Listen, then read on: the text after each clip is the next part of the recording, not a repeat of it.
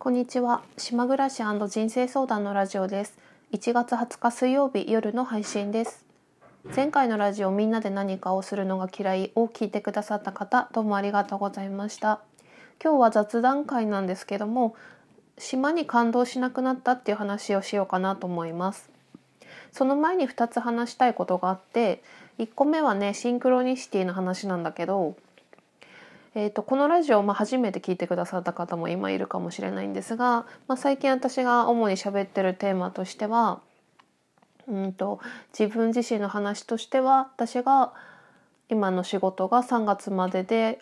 終わるか1年更新するかまだ決めかねてて悩んでいるんだけれどもえー、と4月以降に私が自分のチャレンジとしてセミナーの講師をやるっていうその仕事をね今応募して話が進んでる状態でただその一番最後のテストということで自分自身が模擬セミナーっていうのをやってそれを採点して受かったらお仕事をもらえるっていうことになるんですけどそれの面接が月曜日に終わって、えあとは1ヶ月間かけてその模擬セミナーの準備をしてるっていう今段階になりますので、まあ、そういった話も今後するようになるかなと思うんだけどなんかね私で正直その3月で今の仕事を終えるのかとかそうすると島を出るのか出ないのかとかそういう話もあるので結構ね大きい話なんだけどあんまりもうなんかねそんな時間がないんですよね。でもまあ別にまだ焦ってはなくてあの目の前のことをまず順番にやるだけかなって今は思ってるんだけど実はねあの面接が月曜日だったわけですけどね日曜日の朝にいつもの習慣のね半身浴をしてる時にあ私今応募してる仕事やるなってなんかふと思ったのね。なんかインスピレーションっていうかあ私やるんだなって思ったのね。だからあのやるんだと思うんですよね。そうなんかそうなんだけどでも今日さらにねシンクロがあってそれでさらにさっきやるんだなって思ったんだけどあのね私があの面接をしてもらったその会社の社長さんが、まあ、地方出身者の方で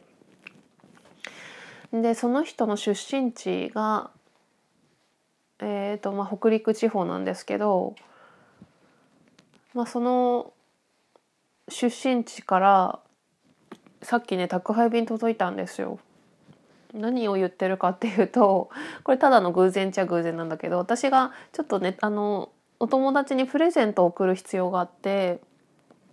うんとそれをあのネットでヌカポンって知ってますか？ヌカポンっていうのは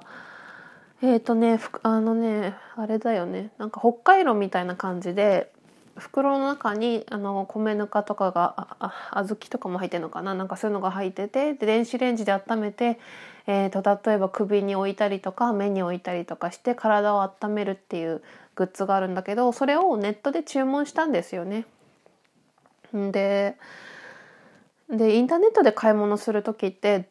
正直どこに注 文してるのか分かってないっていうかなんかさどこにある店なのか分かんないで注文してることよくありますよね。でたまたまその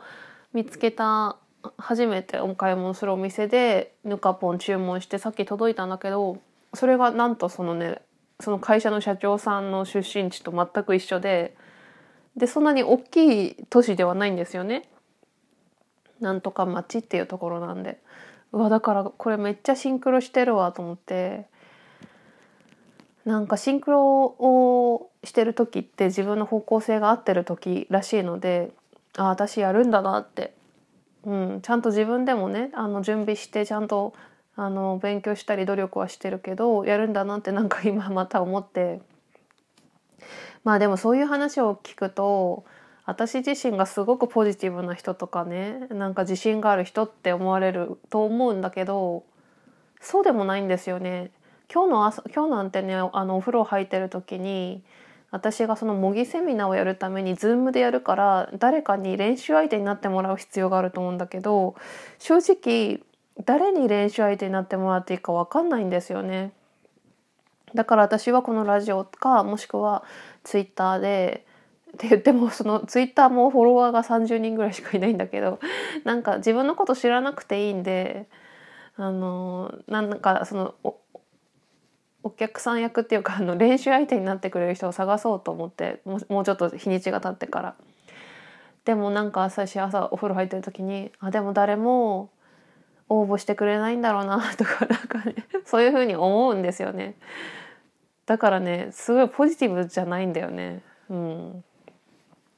まあいいや。まずは1個目シンクロの話ね。で2つ目自分のダメなところも言いたいっていう話なんだけどこれは前回のラジオで、えー、と私があのインスタントラーメンを生で食べるっていう話をしてで私実はあの今日と昨日体調が悪くて昨日は会社を早退して、えー、と今日は午前中お休みいただいてたんですよ。なんかねあの頭痛くなって背中のね腎臓がだるいっていう感覚。でなんかあれだよね。本当今すぐ具合悪くなるとすぐコロナなんじゃないかとかさ思っちゃったけど熱もなくてなんか背中がだるいっていうなんか毒が体にあるっていう感じでもしかしてやっぱあのインスタントラーメン生で食べたからじゃないかなとか思ったんだけど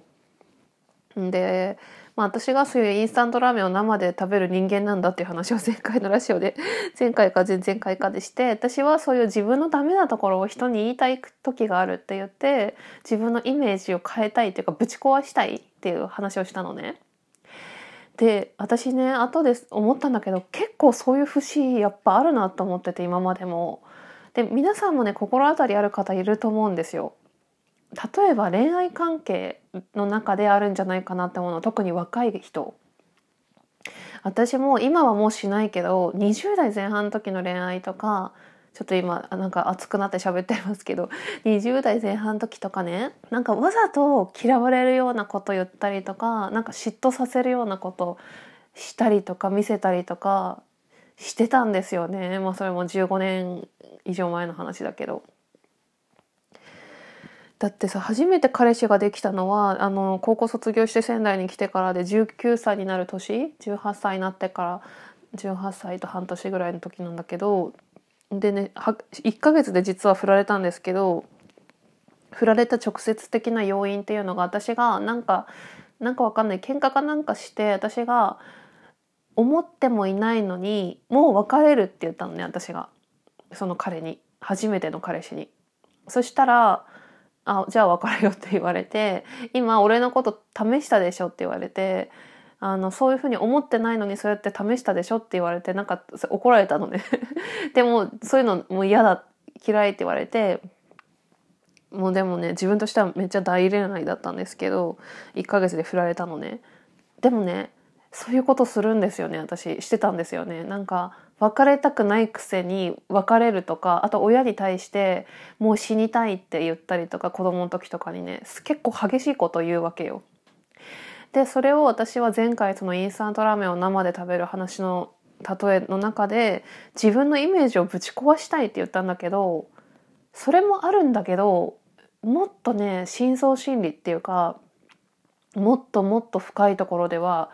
あのねこういうことなんですよね。えーと、こんなにダメな私とかこんなめちゃくちゃな私でも愛せますかっていう風に人を試してるんですよね。だからまさしく私を振った彼氏が言った通り試したっていう試すってこと。これは前に話したことがあるんだけどあの私が読んでた本に書いてたあのとあるエピソードの中で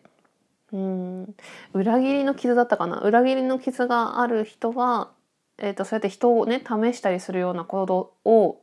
わざとじゃなくて無意識の中でやるっていうのがあってで私が前に喋ったエピソードとしてはえっ、ー、とねその女の子なんだけどお父さんがめちゃくちゃ人種差別をする人で外国人外国の方の話ですけどでその女の子が白人の方でで彼氏が黒人だったんだよね。でお父さんとしてはいや黒人と付き合うなんて絶対ありえないみたいなことを言ってでででも女の子はお父さんに認めてもらいたかったけど結局認めてもらえずもう駆け落ちみたいな感じで彼氏を選んで結婚したわけよ。でも何十年も経って、まあ、とあるカウンセリングを受けて気づいたことなんだけど女の子としてはお父さんが人種差別をする人だっていうことを知っていながら無意識の中であえてその黒人の彼氏を選ぶっていう行為をしてたわけなのね。でそれは何でかっていうとそんな私でもお父さん私のことを愛してくれますか？っていうふうにお父さんがから愛をもらえるかどうかっていうのを試してるっていうそういう行動だったんだって。でそれは本人がめちゃくちゃそのカウンセラーさんに言われて腑に落ちたって言ってて言ってるから真実だと思うんですよね。